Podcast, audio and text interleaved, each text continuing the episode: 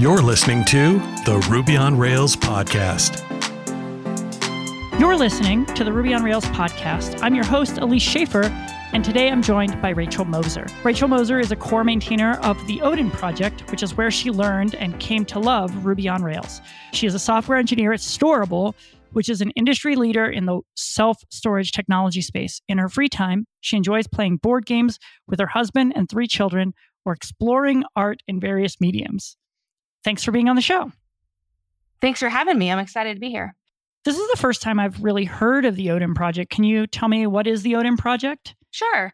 The Odin project is an open source web development curriculum that is completely free and self paced.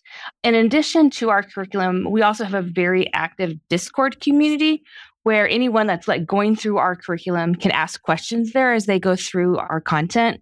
And I kind of think the curriculum is a secret ingredient to my success, which is why I wanted to mention it. It's not just the curriculum, but our community that I find that is useful. Nice. That's awesome. And what kind of content does the Odin project offer? Okay, so our curriculum starts with the foundation. We call it the foundations path. And that covers like the basics, like how to set up your own dev environment and the basics of like Git, HTML, CSS, and JavaScript.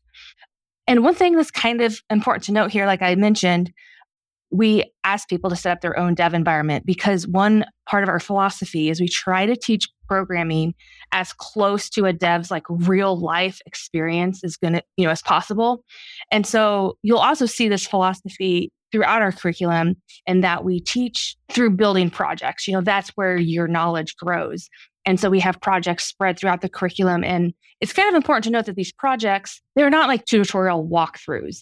They're basically like a list of requirements, more like a ticket would be out at work. I mean, it's a big list of requirements, not just a little ticket, but more closer to that. And in addition, we also will have these requirements that maybe something wasn't explicitly taught in the lesson to kind of encourage the devs to kind of go do research on their own because that's what you're going to experience at work. You're not going to know how to do everything on your ticket. So you have to know how to research. And we also use documentation a lot throughout our curriculum so that people have to get comfortable learning and reading documentation, which is again something you do like in the real world.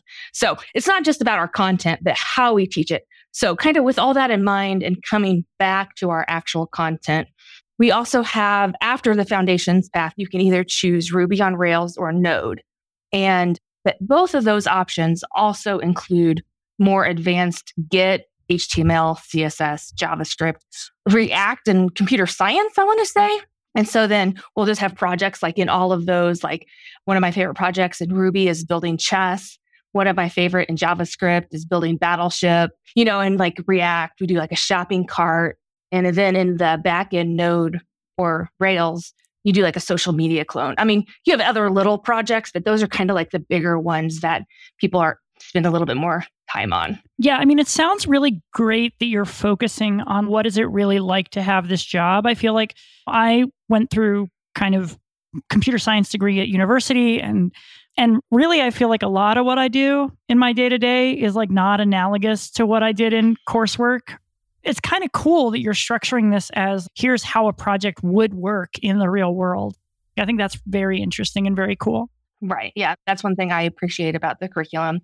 It teaches you to help take a problem and break it down into smaller sub problems, which mm-hmm. I think is very applicable to me that's kind of like the bulk of what we do as software developers, I think, is like, how do we take this big thing and figure out how to tackle it one chunk at a time in a way that we get everything? And like, that's a, a whole skill set that I think we should be doing more deliberate work to build in ourselves and people who are learning how to code. So I appreciate that. So, what is your role at the Odin Project and how did you come to be involved with the Odin Project? My role, I'll start with that. So, mm-hmm. Currently, I'm a core maintainer, which is actually like a combination of two roles. So, first and foremost, I am one of 18 maintainers that, like, together we like manage issues, pull requests from like outside contributors, but we also like plan projects to improve the curriculum, such as recently the maintainer team, which I wasn't part of this subset of team that did this, but we had a team of people that just improved our React curriculum. So that was really exciting to see because it was mm-hmm. it gets outdated, right? As years go on. So we like always keep an eye on what needs to be improved or revamped. But in addition, I'm also one of seven maintainers that's part of the core team. So that's why I'm a core maintainer. It's kind of like a combination. But this team kind of helps with the direction of the curriculum, our Discord community as well, and kind of just like the efforts of our entire volunteer team, which also includes our amazing team of moderators that we have in our Discord community. So, for example, one thing that this core team did recently was we coordinated efforts to be self funded through donations of people in our curriculum. Previously, we were sponsored by a boot camp that our founder, by the guy by the name of Erik Trautman, set up. That over time our expenses kept increasing and we just didn't like asking for more money. And as we've grown as a community, we're like, hey, I think we can support ourselves. So that was something real exciting to be part of that the core team was able to do. And I was excited to see that come. Mm. Oh, I think your other question was how did I become a maintainer? Yeah. Yeah. How okay. did you become involved with the Odin project? You said you participated. Yes, mm. that is how I initially found the Odin project. I was always trying to find the next best thing to learn. You know, I was hopping. I kind of consider myself, I was kind of stuck in tutorial hell, trying to figure out the next best thing to learn, but never really knowing how to implement what I was learning. So, one of the times when I was doing my research, like, all right, what's the next thing for me to do? I learned about the Odin project. So, I was like, hot dog, because then I don't have to figure out what to do next. It's going to just progress and help me go to step so as I was going through the Odin project, I decided to do the Ruby on Rails path because it's the best. And as I got to the end of the Ruby section, they start teaching about testing. And I was completely lost. And like I said, they do have some gaps so that you have to do your own research. But a lot of the things out there were RSpec for Ruby on Rails, but not just like, here's unit tests in Ruby. And so, really, the only way I could learn was asking questions in Discord. And basically, I walked through the documentation of, I think it was on Relish at the time. And like I would write tests or I'd write code and a test to figure out how to use a matcher. And I, I was finally stumbling my way through it. And then I noticed in our Discord community that people were asking the same questions and struggling the same thing I was. And I was like, hey, I just spent like, I don't know, the last month, like struggling through this. What if I took all these exercises I wrote and just like put it in the curriculum for people to like practice on? So I called it the RSpec playground because it was kind of just a hands on, get in there and get dirty. And so I had a few people that I had like befriended in the Discord community go through it to clean off the, the edges, make sure it was like made sense to somebody else because it was just my own personal note. Mm-hmm. And so we ended up adding it to the curriculum, and the maintainers were like, wow, I mean, like, was super impressed with just the initiative I took on that. And so they asked if I would join the maintainer team. So I just want to do a quick shout out to Briggs, Kevin, and Austin just for the encouragement that they gave me through that process because it was a big thing for me to take off. So that was just kind of like the process of how I became a maintainer. But that's definitely not the process that every maintainer goes through. Sometimes it's just being active in our Discord community, adding when you see a need like something that's confusing maybe in the curriculum, adding mm-hmm. some clarifications or something to a lesson. So it's not like anybody has to have like this big idea, you know, to kind of contribute. So I was kind of the exception, I think. As an engineering manager or an engineer, too much of your time gets sucked up with downtime issues, troubleshooting, and error tracking. How can you spend more time shipping code and less time putting out fires? This is a question I'm always asking myself. Well, Honeybadger is how. It's a suite of monitoring tools made specifically for developers. It's the only system that combines error monitoring, uptime monitoring, and cron and heartbeat monitoring into one clean, fast interface. Sure, you can get familiar with any interface, but why waste your time learning some Frankenstyle interface that looks like an airline cockpit when what you need is clarity and speed? You won't know if Honeybadger will really save you time and trouble until you can see how it works in your own toolchain. With two lines of code and five minutes, you can see for yourself. Honeybadger automatically hooks into popular web frameworks like Ruby on Rails, job systems, authentication libraries, and front end JavaScript. Imagine fixing errors before your users can even report them. Five minutes of your time with a free trial is all it takes to see if it will work for you. It just might be the best five minutes you've spent in a long while. Check out honeybadger.io. So you had mentioned that there's like it is an open source educational curriculum, which is kind of interesting because a lot of educational curriculums are like not open source. It's like a boot camp or it's like an online set of courses that you pay for. And I'm just kind of curious what is that like to have a community of people who's contributing to it?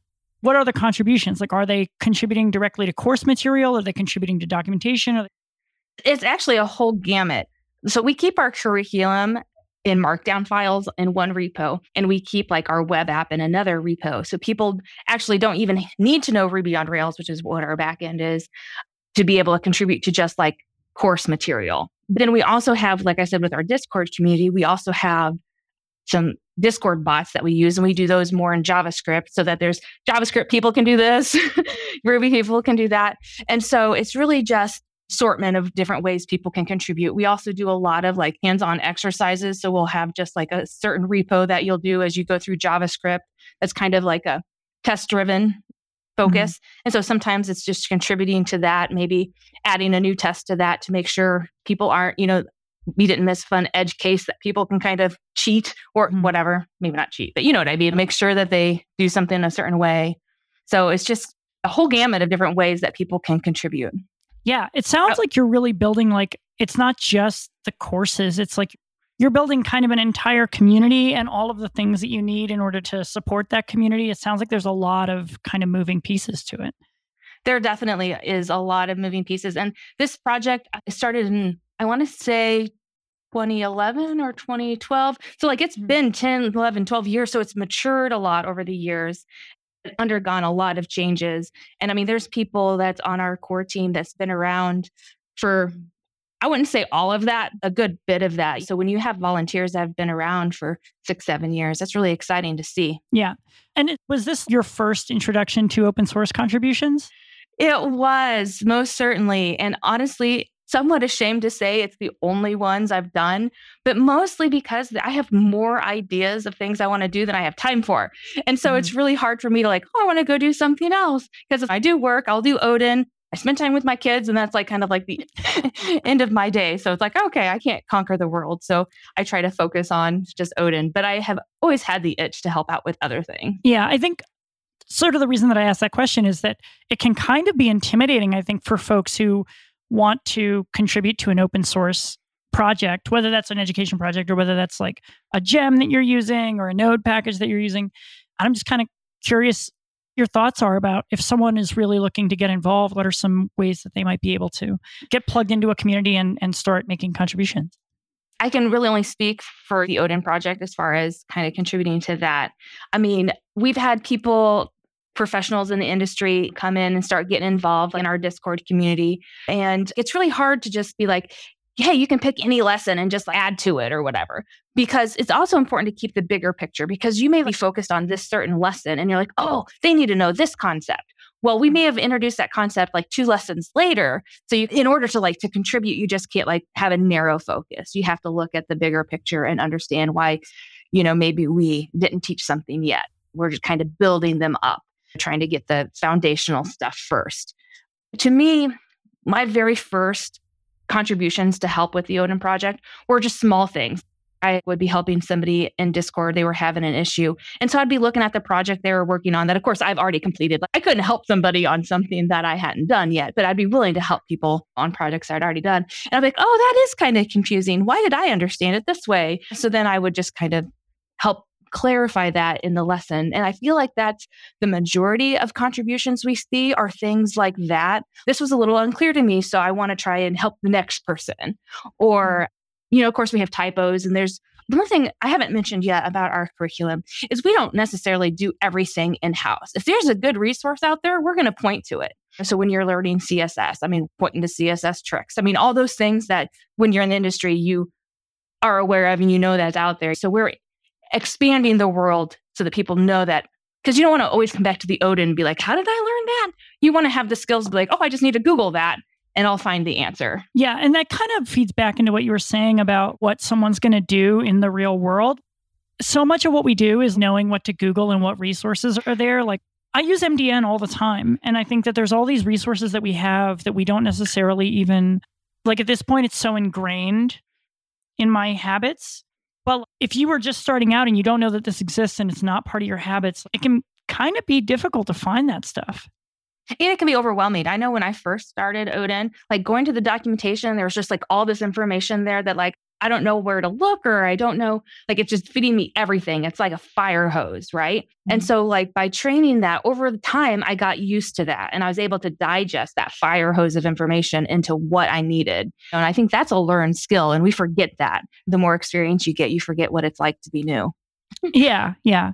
Uh, well, because you're sort of separated from it. Like it's also a little bit of an, an interesting thing because what I learned is like totally different now for people who are starting out now. It's different web technologies, it's different, like the framework, even Rails from the time I started until now is a totally different framework. So, yeah, it's interesting. Are there any challenges that you've noticed in trying to make sure that you're keeping things up to date in that regard?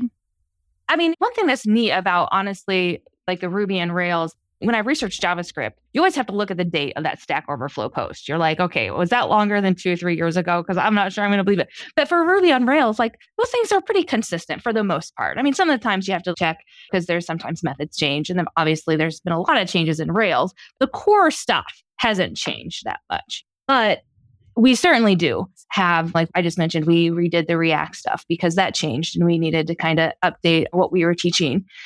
The hard part is like does take a lot of effort, you know, and a lot of coordinated effort because sometimes when you're just like, oh, I need to add a lesson, we want to teach this new thing, that's a lot easier because you're just plug and play in.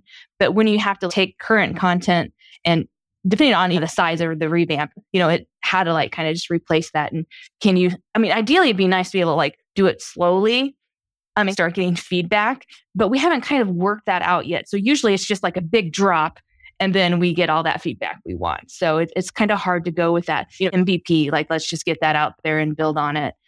So that's one thing the team would like to do, but we haven't been able to quite figure that one out. That's a little tricky, right? Because to like do that in an agile way, unless it's like in a in kind of a live scenario, because then you'd have to publish like the first lesson and then get feedback on it and then publish the second lesson. That, that's like a very interesting challenge that you all have to solve. And I'm kind of curious to revisit this conversation in the future and see where you've landed on that. This episode of the Ruby on Rails podcast is brought to you by Scout APM. Scout APM is a leading Ruby on Rails application performance monitoring tool that helps you identify and solve performance abnormalities faster. As a tool built for developers by developers, Scout makes it easy to get your APM set up and delivering insights in less than four minutes. Learn more at scoutapm.com. So, you mentioned the Discord, and there's a lot of conversations happening in the Discord.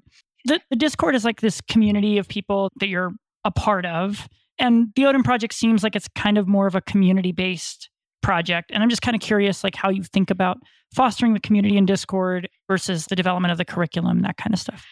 Well, I mean, that's definitely certain balance I've had to do because I can't spend my time just helping people in Discord indefinitely because I enjoy helping people. Mm-hmm. But at the same time, then I can't focus on the curriculum content. So I've also kind of taken a step back from being a you know huge part of the Discord community because it's kind of like people are constantly helping each other. So the people that are a step or two ahead of you help the people that are just step behind.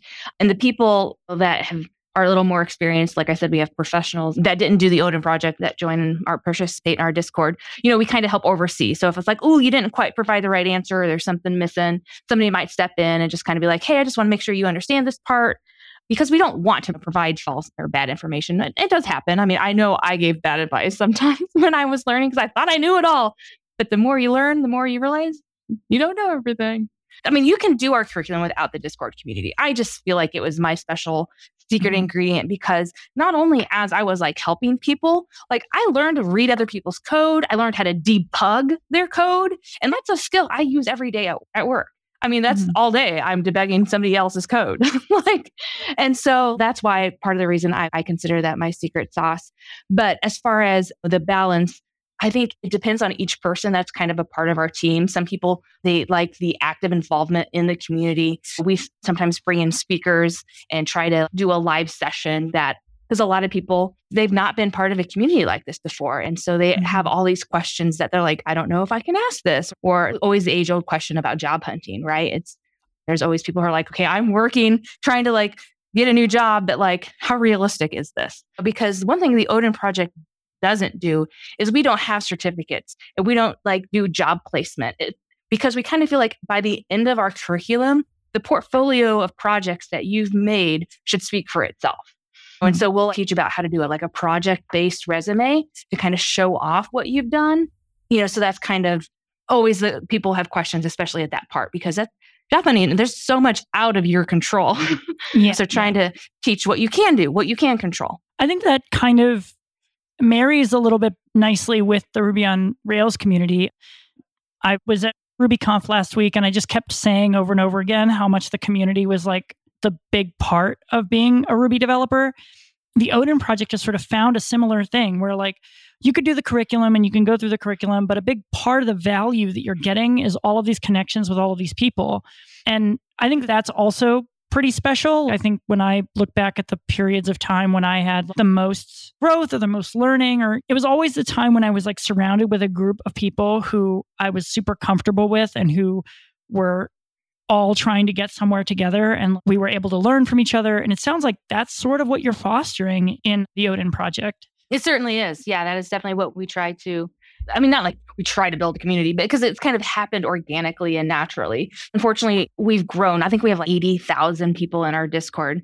So we also have, like I said, what? a team of moderators that help because people assume Discord, they're like, oh, it's low chill, have like this gaming thing. And so we'll have 13 year olds join and they're like trying to like do some not safe for work memes and things like that. Or, oh, you can't do that. like, you know, and so that kind of makes it more of a chore, I feel like, for our moderator team. But we try to keep yeah. it safe for everybody because people all around the world use the Odin project. It's not just something that, I mean, I think it's popular. I think a lot of people in the US, but I mean, we certainly have people all over the world. So we have to be very conscious of that. Yeah, I bet Discord is definitely it's one of those things where moderation can be a little tricky because anyone can just join any server and like I think there are controls, but the controls are not like they're not the same as like in Slack where it's like people are invited and so yeah, I bet that's probably pretty tricky on the mods. And we are all thankful for Discord moderators. Yes. Yes, we are. So sort of the final question that I usually ask is like, how can people find you? How can people find the Odin project? You can find me, I guess, ooh, I don't know, GitHub, RL Moser 99 is who I am. But really to check out the Odin project, which is probably where I'd point you in the Discord community. It's theodinproject.com. And we have at the top and everywhere throughout our curriculum a link to join our Discord. And like I said, we have all kinds of people in there from 13 year olds to professionals in the industry. So it's really a kind of a, a fun thing. I just invite you to jump in, get your feet wet, and check us out. Awesome. Well, thank you so much for coming on the show. I really enjoyed this conversation today. Yes, me oh. too. Oh. I actually was a lot more excited to talk about this than I was as I was bullet pointing it out. So thank you for having me. Yeah, of course. Anytime. Awesome. Thanks for coming on the show. This has been the Ruby on Rails podcast. It was a pleasure getting to talk with Rachel Moser about the Odin Project. If you're interested in learning more about the Odin Project, check out their website, theodinproject.com. That's all one word. And join their Discord server. Thanks to Paul, our wonderful editor over at Peachtree Sound, for making us sound like professionals. And thank you for listening. You're a gem. You've been listening to the Ruby on Rails podcast. Follow us on Apple Podcasts, Google Play, or wherever fine podcasts are downloaded to stay in the loop on Ruby on Rails and open source software. While you're at it, please leave us a review. And thank you for listening.